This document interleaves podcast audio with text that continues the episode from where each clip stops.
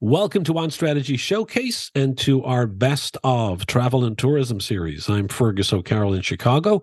As always, you can follow me on LinkedIn and be sure to click the follow button on your podcast platform to keep up to date on all of our new episodes on the show. You can also see the creative work associated with this and all of our episodes for free on our website at onstrategyshowcase.com. We're uh, we're kicking off this best of series with Icelandic tourism. Iceland has had a sort of renaissance over the last 20 to 25 years in part due to tourism. But like all destinations it suffered dramatically during the pandemic. Its goal coming out of the pandemic like the goal of most destinations was less about growth and more about getting back to pre-pandemic visitor levels. What drew me to this campaign was not only the originality and the freshness and the fun of the work, but the intelligence of the underlying strategy. The team created a brand platform that allowed it to draw on frustrating moments in pandemic life in the early stages of the campaign and poignant moments in post pandemic popular culture in the later stages, all, ref- all by sort of reframing them through the lens of Iceland as an antidote. For example, given that during the pandemic we were all experiencing our world in virtual ways, the campaign recognized that what we really all craved was a return to reality, actual reality, not virtual reality.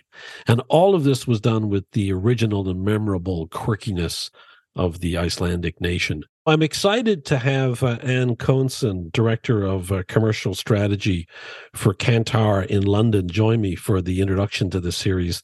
Thanks, Anne, for joining us. Hi, Fergus. Great to be here. So I think I think that um, when we sort of think about this uh, multi-episode series on travel and tourism, I think it's probably good to start with sort of a macro perspective on the category I, I, think many of us look at the news and we see that airports seem to be full again and everything's mostly back to normal for travel. Is that the case? Have consumer attitudes towards travel and leisure travel in particular shifted? Yes, indeed. I think there's no doubt that sort of holidays and travel have remained important for people. We're seeing people making considered choices, and travel has become more purposeful about the experience you search on your trip. And that is different for different people and different segments within the markets. So, obviously, you've got the younger segments who are obviously more about exploration, but more at an affordable price point. So, for families, we see it's less about the actual destination you go to, but more about spending time with family and loved ones again. And for older adults, it's really increasingly about experiencing culture as well as nature and more remote nature, difficult to reach nature destinations as well. And obviously, we also see that sustainable and responsible travel is becoming increasingly important so in in terms of the recovery do you feel and, and, i'm thinking more about destinations do you feel that there have been winners and losers in the recovery or are certain destinations or forms of travel recovering faster than others I think what's really interesting, not about the winners, is that we are seeing a huge interest in domestic travel. So, not necessarily a particular destination, but people are really looking forward to exploring their own countries. So that is especially important for those who are potentially more lower or middle class. However, it's really important for a range of countries to explore what's around them. And I think sort of some of those countries also have made that incredibly exciting and feel less like a compromise that you're not going out of the country but stay um, stay where you live. For the more affluent segments, what we are seeing that it's really again about very difficult and remote destinations. So things like the Antarctica or luxury travel have increased. So it's again not about a specific place or country, but more about the experience you're looking and the remoteness and um, interest you have as well. Thank you, Anne. Thanks for joining us for this introduction. I know we'll have you back on for uh, additional episodes in this series. Thanks for your time today. Thank you, Fergus. Thanks to Kantar for supporting this travel and tourism series home to BrandZ, Insights 2030, and other key industry reports. Kantar is the world's leading marketing data and analytics company. With Kantar, you gain a complete, unique, and rounded understanding of how people think, feel, and act globally and locally in over 90 markets. By combining the deep expertise of its people, data resources, innovative analytics, and tech, Kantar helps clients understand people and inspire growth.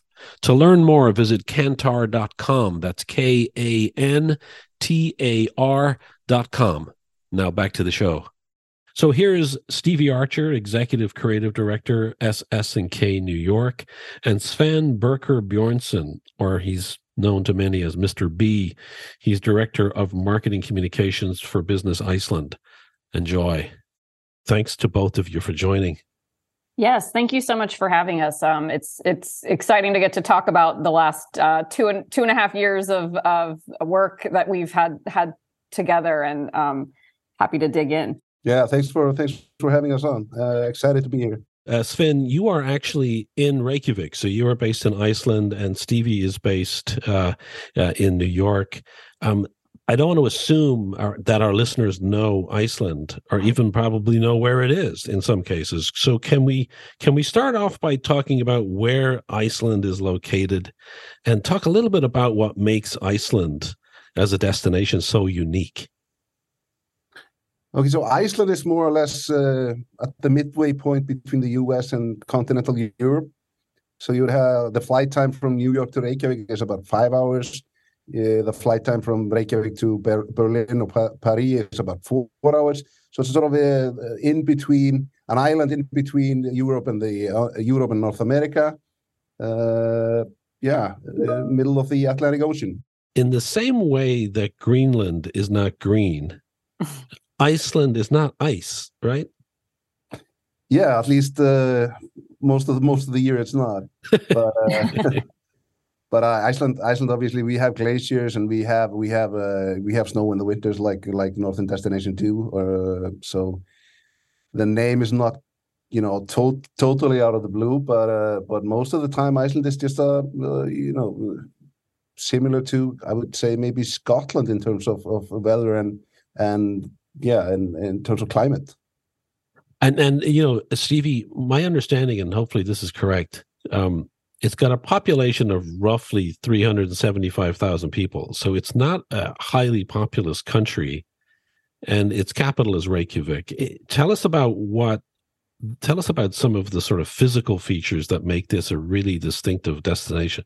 While most people come into Reykjavik, there's there's seven regions and what's so distinct about it as a country is there's glaciers in some areas, um, of course, but also geothermal uh, activity. So recently, in the last couple years, there's been even active volcanoes with active lava flows, um, gorgeous, beautiful geothermal pools. Um, the volcanoes lead to, and, and lava activity leads to these epic black sand beaches. Um, you have fjord uh, creation that's happening on the coast. So you get these, you know, magnificent cliffs and and waterfalls. Um, so uh, just about everywhere that you go in in the country, and of course, there's a ring road like many ice, uh, uh island nations have that circumnavigates the entire country. So, Sven, um, pre-COVID, how was Iceland marketed? What was your message? Iceland has always been more of a nature destination than anything else. We've done stuff in terms of marketing that that maybe is a little out there before, uh, but first and foremost, we are trying to to reach uh, you know our target groups, which are more or less people looking for for natural experiences. And so, what do you define as a natural experience? Uh, or natural na- nature experiences in nature maybe would be a better def- definition or a better better explanation. Uh, people that are looking for uh, adventure, uh, sort of uh, experiencing something in in uh, terms of going out into nature so when you talk about people who are desiring experiences in nature, is part of that the fact that they don't want a polished sort of touristy type destination? And and given the popularity of Iceland, do you have to sort of always be aware of the fact that it has to remain authentically Icelandic rather than becoming the place with the plush hotels and and the spas, et cetera, et cetera. Is that are you at that point yet where that is either an expectation of visitors or it's actually something they do not want consciously?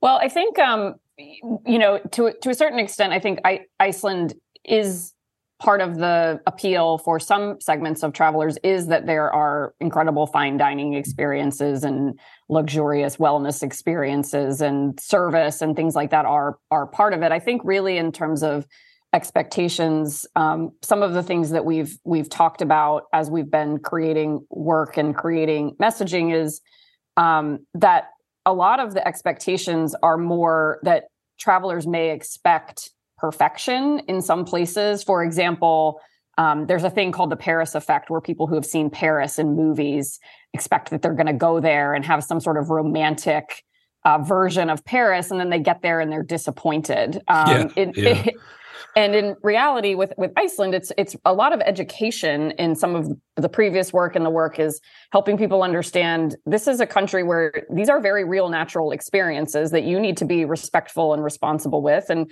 things like northern lights we talk about sometimes like they're not predictable so if you're going and expecting a postcard version of of the of the world that's not really the promise or over promise that we're we're trying to make. And um, we're usually also very careful about not representing and it's it's not too hard of a job because it looks epically beautiful in most situations anyway but that when we're showcasing natural environments that they're not filtered as much or they're not you know oversaturated or created in these like artificial ways because it is an issue to make sure people's expectations about what they're going to experience when they get there matches what the experience really really is.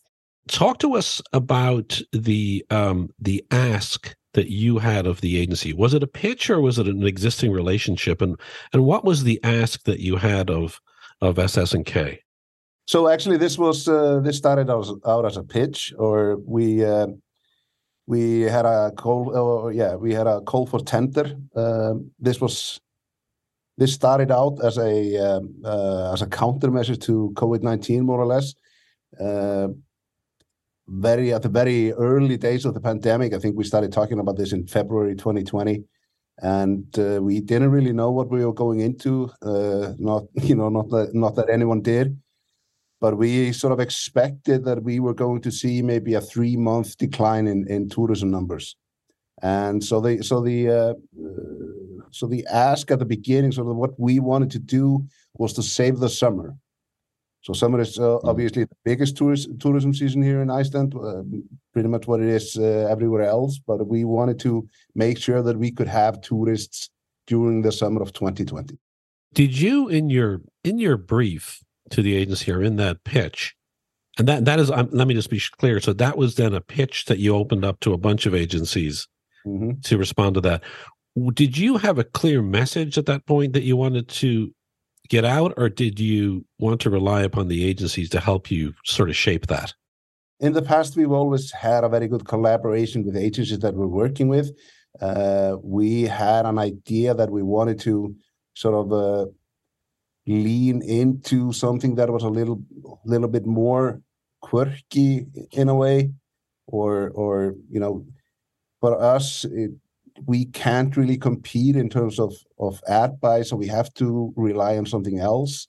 And uh, we had a feeling going into it that we wanted to do something that was unusual. We've always said we have to do things have to do and say things differently just uh, to be able to get through you mentioned you used the word quirky when you were describing what you were trying to get at. Did you did you um did you have a good sense of what quirky meant? Did, were you able to kind of provide an example? Because that's a word that can be interpreted very differently by different people, right?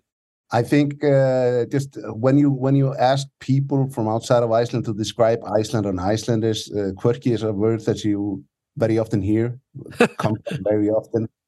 Um, so I think uh, our definition of it maybe was just being uniquely Icelandic.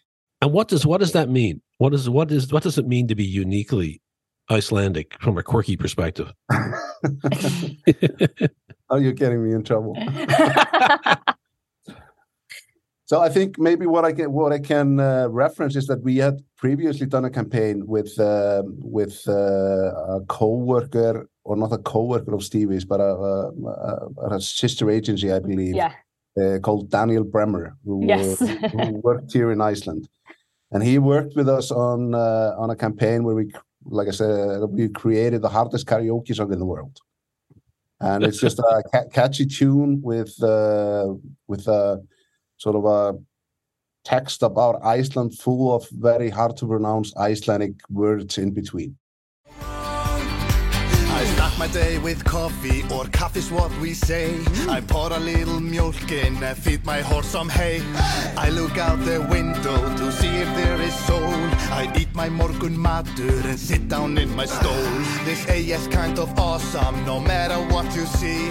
Credit list and and. So that was maybe sort of uh, the reference point to being quirky that uh, that we were thinking about, and that was the reference point that Daniel knew, and I know that Daniel was a part of the initial team uh, with uh, Stevie on working working on the initial pitch for the for the uh, for the account.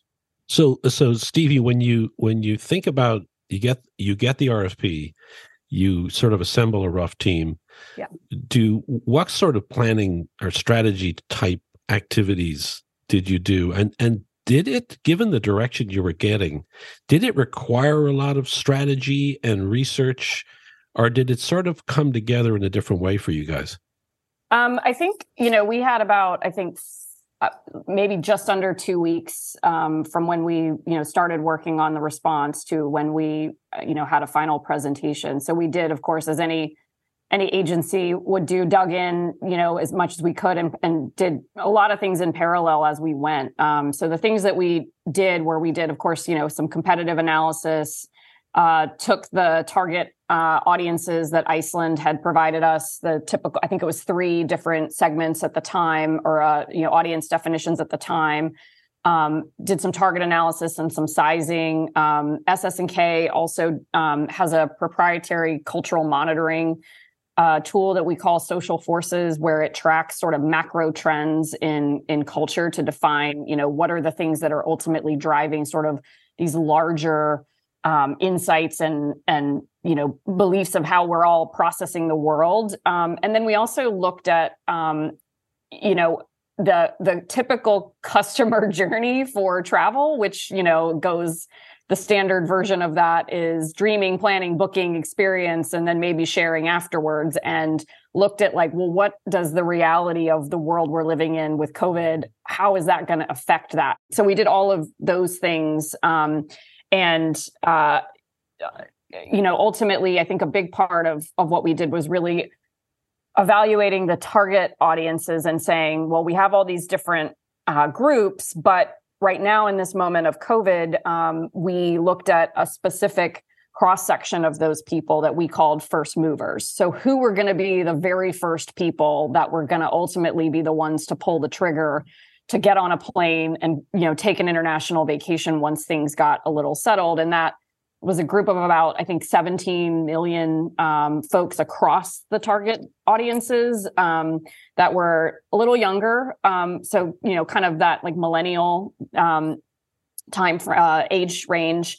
Um, a little less risk averse in, in some part because they were younger and less less worried about you know the health concerns um, as as older audiences were and a little bit more um, able to travel um, in in general because they were less risk averse or had more confidence um, that things were going to be you know getting back to normal faster.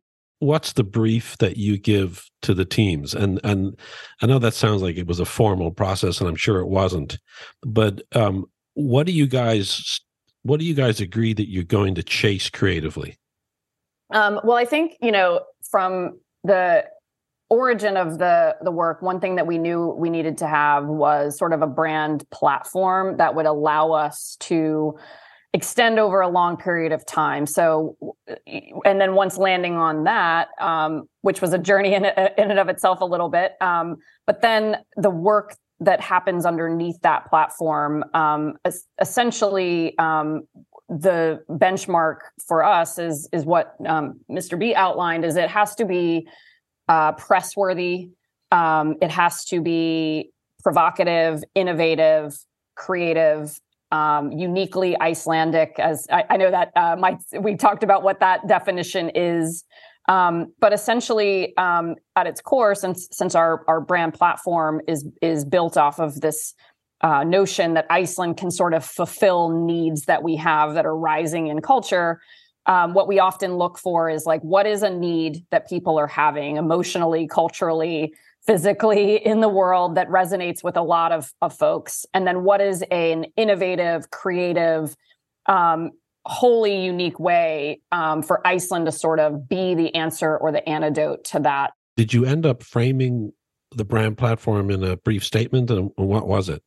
Um, so our brand platform is uh, looks like you need Iceland, um, and uh, really, again, it was born out of this strategic position that Iceland, being so unique, being such a diverse uh, place, um, and being so uh, specifically Icelandic, has the ability to sort of be the antidote um, in a in a wholly unique way to what the rest of the world is throwing our way. Um, the people, the nature, the innovative thinking, um, the sustainability as values all kind of add up to giving people something that they can't really get anywhere else, which it gives us a, a rubric or a North Star for everything that we do moving forward, because now we can sort of conceptually fill in that blank. So looks like you need Iceland is looks like you need a place to let out all your frustrations. Looks like you need a place to help you get back out there. Looks like you need an escape from the digital reality of our world. Um, and so that's actually how we defined what that platform could be from the very beginning is how can Iceland fulfill an emotional need and a need for departure from the rest of the world in, in a unique way that applies back to the stuff people are really feeling and are relevant to them and resonant to them most at that time. So Sven, what are what are some of the first ideas you see and and which one did you or ones did you gravitate to? The idea that that SS&K and, and Peel pitched at the time was exactly the idea that we we went out with. Uh, it didn't I don't think it really made I don't think we made any significant changes to the to the idea as it was pre- presented to us uh, during the pitch round until it was uh, until it was uh, out in the world and uh, they just they came in with this idea of, of of an execution of the looks like you need Iceland platform that I think really spoke to us, and uh, and we selected that just uh, immediately. I think. And and the first idea, um, even in the pitch, the first idea that we said as uh, would be the expression of that was um, looks like you need to let it out. So, the core of the idea is that uh, we wanted to allow people who were locked in their homes, who had not been anywhere for weeks, who couldn't go anywhere safely, who had all this anxiety, emotion, frustration, you know, energy that they had nowhere to let it go. Um, that we we would let them let that cries of anguish or frustration um, scream them out into um, the beautiful expanses of Iceland and sort of get that cathartic release um, in a beautiful, wonderful place. Um, and that was sort of the underpinning of the whole idea is that people needed some version of escape or release that they couldn't get by physically going anywhere. So how could we give that to them um, in, a, in a very unique way? And my um, understanding is that you you created an app that people could download and they could scream into the app and then you then would release those screams in various yeah. uh, uh, desolate place or beautiful desolate places well and uh, it was actually, locations. yeah it was actually easier than that because we didn't make anyone download an app. We set up a, a web app uh, website where you could just go directly to the site. You could pick your speaker in your destination that you wanted to have your audio recording released. Um, you could record it right there on the spot and then hear it nearly instantaneously played back in the place that you had. So we had, um, like I said, seven different places um, where you could watch your screens and then and then see others doing it as well. So you could see where they were coming from. So it would say, you know, Fergus from the United States, and you'd hear that audio until yours played back. Um, and you also received a video clip of your um, you know letting it out that you could share elsewhere um, on social, etc. So um, it was just a cacophony of cathartic release that was happening all over the world um, through that uh, interaction.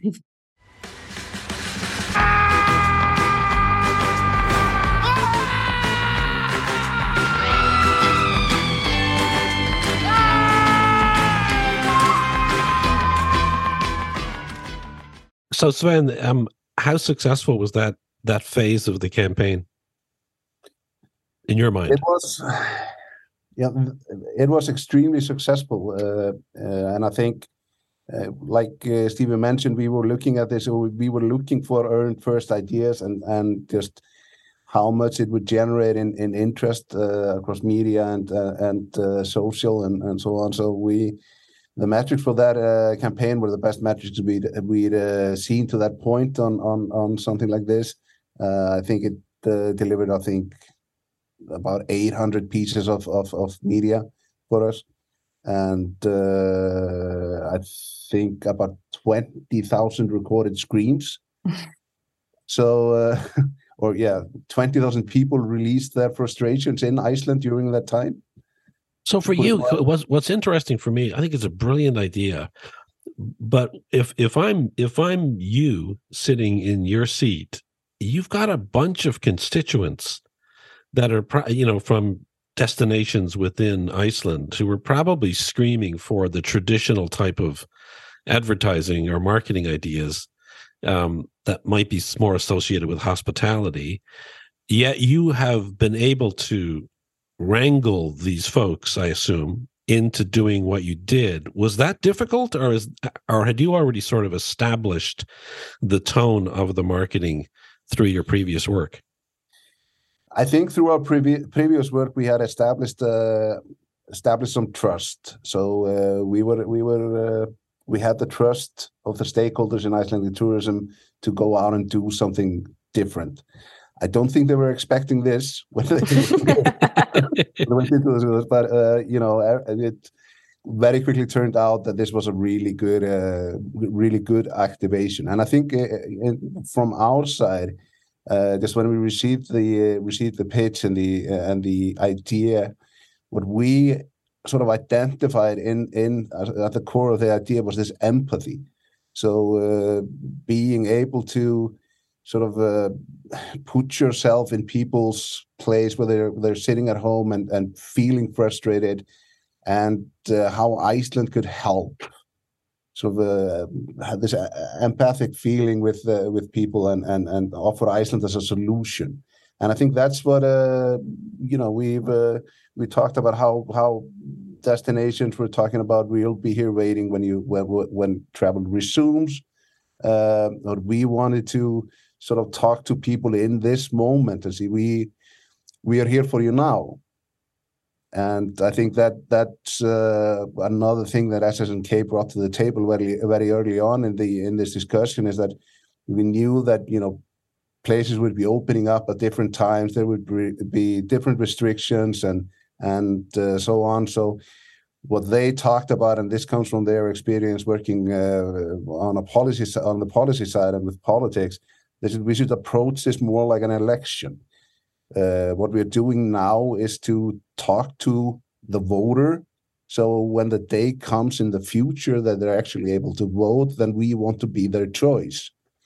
So that was the approach that we also really, you know, uh, liked or, or connected with, and we really saw the wisdom in that approach. So uh, just being there in the present, uh, acknowledging people's frustrations and and and being a part of that journey was something that we felt made sense. Following Let It Out, uh, Scream, you guys did a couple of other initiatives, one in January of 2021 um, uh, which is called Joy Scroll. And then a few months later, you did another one called Sweatpant Boots, which is really about the idea of looks like you need an adventure, which are all extensions of of the brand platform, and people can watch them on the uh, on the web page for this episode. But I wanted to sort of drill in a little bit more because I love the way Stevie described it as sort of fulfilling the needs that are rising in culture And um, obviously, I've got to assume that you were sort of on an always on mode, trying to see what was bubbling up in popular culture or, or in, in culture in general. And then you were sort of deciding what could we what could we latch onto as an issue? Because what happened with uh, Icelandverse in November, uh, well, let's even step back. Uh, in early November, Mark Zuckerberg announces the launch of the metaverse. And then, let's just see here, shortly thereafter, I mean, 12 days later, you guys are out with this brilliant film that's a parody of the whole thing in in uh, uh, for Iceland tourism. Tell us about that and how it how that came about, Stevie.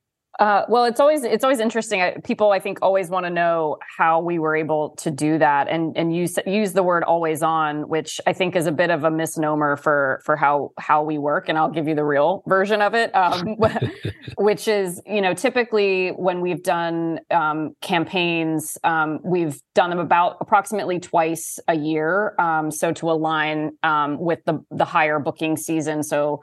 Uh, spring, summer, and fall, winter. Um, and we had sort of established um, that rubric of how we showed up in the world, kind of filling a need or responding to a cultural need. Um, and actually, when Mark Zuckerberg um, made his announcement, what we were doing at that time was already concepting for our fall winter activation um, that we had previously planned. So it was all um, part of the work that was supposed to go out, I, I believe in like January, uh, December, January of 2021, 2022. Um, and it was in that moment where we were working on other uh, ideas that we knew would take a little bit more production and things like that, that that moment happened. Um, so we did uh, an entire presentation with sort of the things that we were briefed to do. And then on the last page, um, we had a lucky strike extra, which was, and hey, by the way, this thing with Mark Zuckerberg has just occurred. Uh, we think it's a really interesting opportunity uh, to respond to it, given that the whole world is sort of frustrated with this virtual universe um, and this idea of being, you know, always in a virtual place, given that we've just spent two years in Zoom squares and not experiencing physical natural things anymore. Um, so it was it was essentially tacked on to our existing process. Um, and uh, at the end of that meeting, I think uh, Mr. B and the rest of the Visit Iceland team went, "Yeah, that's really interesting," and we all collectively acknowledged that if we needed to do it, uh, we needed to do it right away. This is actually a piece of film that's all about sort of drawing the contrast between what Zuckerberg was promoting with the metaverse, which is sort of virtual reality, and what you guys, in fact, have, which is actual reality in spades, right? This sort of enhanced reality. So you were in this spot, you are in this campaign, you're trying to pull out the tension between those two things. Is is that the way you sort of looked at it? Yeah, I think uh, just um, uh, we uh, immediately recognized sort of the potential that this idea had for for showcasing uh, all the benefits of Iceland. So uh, we could sort of see how everything that that was presented in Mark Zuckerberg's uh, initial meta video, uh, you know, meeting in in meeting in the meta world and and sort of connecting through uh, an art artificial experience, how that was counter to everything that we wanted Iceland to stand for, more or less. Hi, and welcome to this very natural setting. Today, I want to talk about a revolutionary approach on how to connect our world without being super weird. Some said it's not possible. Some said it's out of reach. To them, we say, it's already here. Seriously, look, it's right here. And what do we call this not so new chapter in human connectivity? The Icelandverse. Enhanced, actual reality without silly looking headsets. So, Sven, I mean, I've got to think there's, there's a couple of things to your earlier point about the reliance on earned media. You have got to know this thing is going to, I mean, at least the odds are hugely in your favor that this is going to go viral. And as a result of that, though, you guys are pretty. Um, it was a pretty. I'm not sure brave is too strong a word, but it was. Uh, um, a lot of brands would be cautious about um, uh, sort of parroting uh, Mark Zuckerberg, but you guys went full uh, steam ahead on it. Um, was there any concern about that? And obviously, it didn't bother Zuckerberg ultimately, but were there any kind of concerns in the beginning? No, I think I think once we saw the first clip of the video, we we just uh, knew that you know this would this would be okay.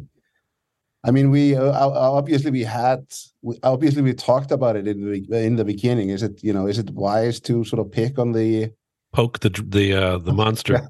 Yeah, you know he's uh, not that he's a monster, he controlled you know. probably the biggest media empire in the world. Uh, so, um, so and then suddenly Facebook gets turned off in Iceland. yeah, yeah. Uh, so we obviously we obviously talked about it at the beginning. So is this is this a is this a, a risk that we're taking? But we were pretty. We felt from the from the uh, start that there was this was very good natured. It was uh, it wasn't mean in any way.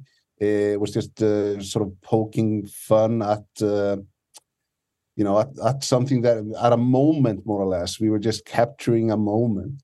I think it's really interesting because, um, you know, you said, "Oh, we must have all known that this was going to go so viral," and and honestly, in so much of how we talk about work, and for this idea in particular, I do actually remember us referring to it as like, "Oh, this is just a little social video. Like this is the thing that we do right now. No big deal." And then we move, we go back to working on the real campaign that we all had intended to start working on previously. So the expectations that we sort of have for ourselves are very um cal- like well calibrated and we all I, I think that actually helps us feel more free to create and do things because we don't put uh, and, and, Iceland doesn't put that pressure um, for any one thing. It's like let's just go do it. It's um, you know wh- why not get it out there? If it is amazing, it's amazing, and we all felt good about it. But there, we don't put that same pressure to say, oh my God, everything has to be quote unquote viral all the time. And then you feel like you're you're, you know, reaching some sort of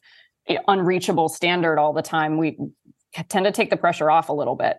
My understanding is that Mark Zuckerberg responded to it and in fact visited Iceland. Was it after after the fact or had he already? No, that was uh, that was after the fact. I've uh, so said it. it was the most uh, successful one-to-one marketing. yeah, maybe there'll be like a Facebook international retreat or or, yeah. or a meta retreat in Iceland next. So the other one that I wanted to touch on, which was I have to admit is my favorite, is uh, uh out horse your email, which was one you did. Uh, so so so the Iceland verse or metaverse pun, uh, play on uh, the metaverse was in November of 2021. In April of 2022, I believe is when you released outhorse your email. Now, uh, for those who are not familiar, uh, Iceland has a lot of wild horses. So uh, this was a way of sort of using that sort of brand asset, we could call it. Um, tell us about this idea, Stevie. Where did it come from, and what is it? Um, well, it's um, really based on the uh, insight that we were all experiencing at that time in the in the world, where hybrid work um, and this blurring of boundaries between work and your regular life has has sort of been diminished. Um, so now, because we're all kind of flexible and hybrid, and you know what the challenge of that is it makes it almost impossible for us to escape the kind of constant onslaught of Slack and email and all of those digital things that make remote working possible. Um, and they sort of follow you wherever you go. Um, and again, similar to the original Let It Out idea, we were sort of looking at that as like, well, how can Iceland be a place that really helps people, again, connect with the, the nature, connect with the stuff outside of work, and and have work be really put on hold for real. It's sort of built around the observation that nothing ruins a vacation more uh, than an email from work right? Exactly yes. It's it's the worst thing you can have is that little ding when you're trying to relax and escape. So i, I go i go on the I, is this sort of the similar idea in, in terms of how it um, uh, the experience of it. You go on to the website again, and you, I believe, you can select a horse. Yes, mm-hmm. and you can actually pick your own horse, a real full size horse. And and the uh, the iconic image from the from the film for me is the a full size horse uh, tapping its hoof on a keyboard, an oversized keyboard. It's pretty amazing. Uh, so you select the horse, and then and then tell us about how that works again, just so I'm clear. So yeah, you select your horse, um, and then you say, "Okay, I'm going to be out of the office for these dates." Um, you put in your email address, um, and then the horse. Uh, we've collected a bunch of their typed responses. The horse generates the response for you. Um, so then you put it into your email provider, and away you go.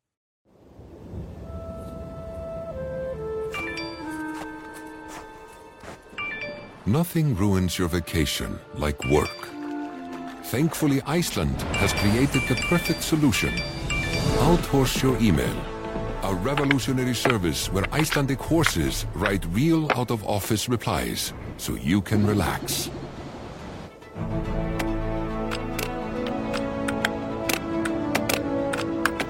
They are trained in corporate buzzwords. Your boss will never know the difference.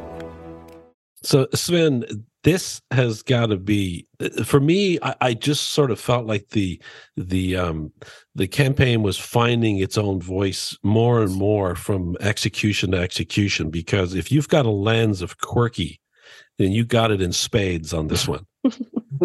Come on, I mean it's just killer.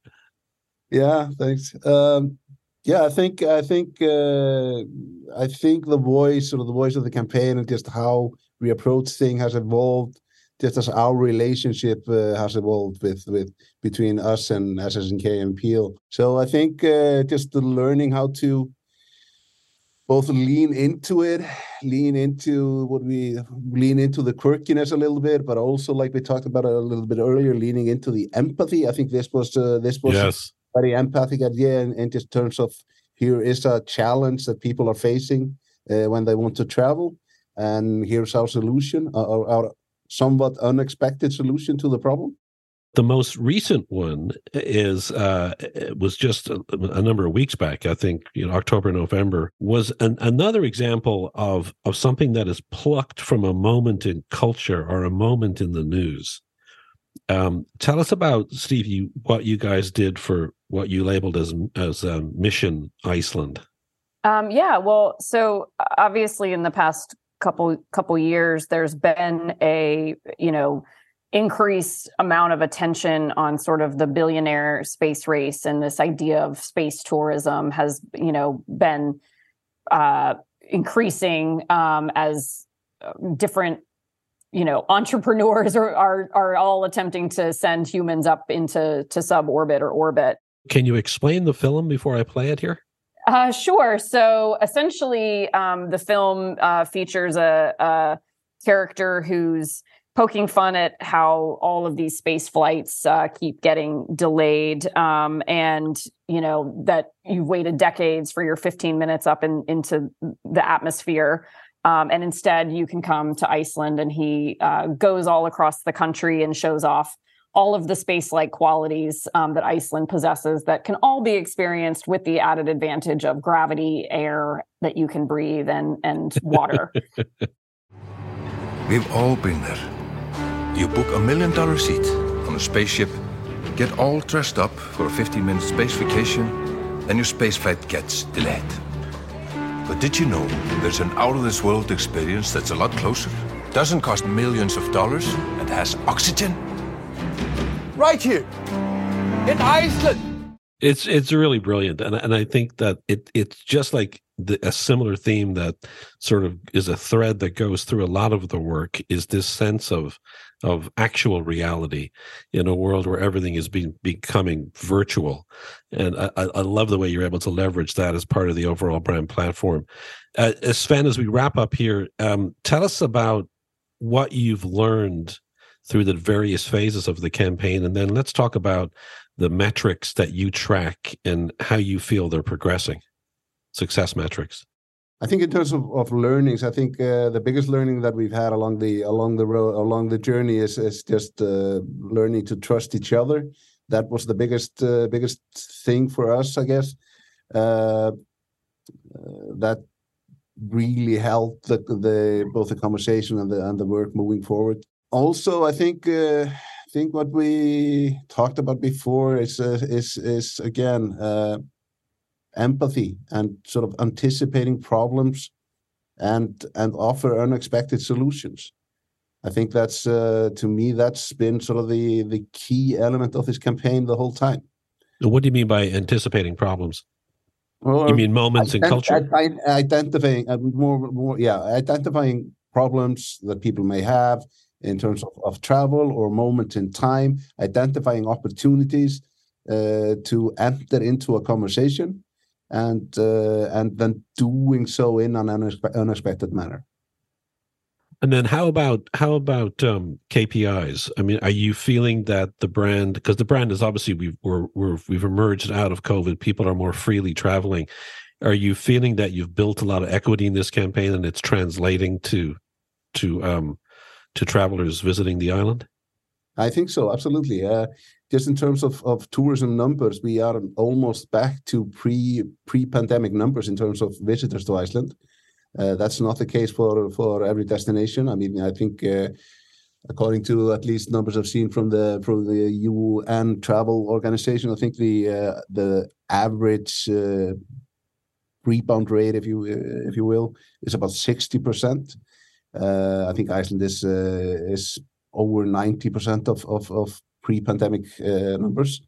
So, and we've seen also we've seen in all our sort of testing and all our measurements that interest in Iceland is higher than ever before. The visitor numbers rebound. We've seen that next summer is looking really good for Icelandic tourism at the moment, and uh, all the all the sort of uh, actual metrics are, are are trending upwards. It's uh, Stevie Archer, executive creative director at SS and K in New York, and it is. I'm going to try Mr. B. Some people refer to you as Mr. B because uh, you have a a challenging uh, name, but I'm going to give it a best shot, and it is uh, Sven Birkir Bjornson. Uh, did that's, I get it even uh, close? That's, that's really close. Oh, okay. I'm, I'm going to go yeah. with that, or Mr. Yeah. B, if you uh, if you think he's a Nordic superhero. Uh, he is director of marketing communications for Business Iceland. Brilliant work, guys. Um, I'm so excited to see what comes next. Thank you so much for your time today. Thanks so much, Fergus. Really appreciate it. Thank you. And we'll see everybody on the next episode.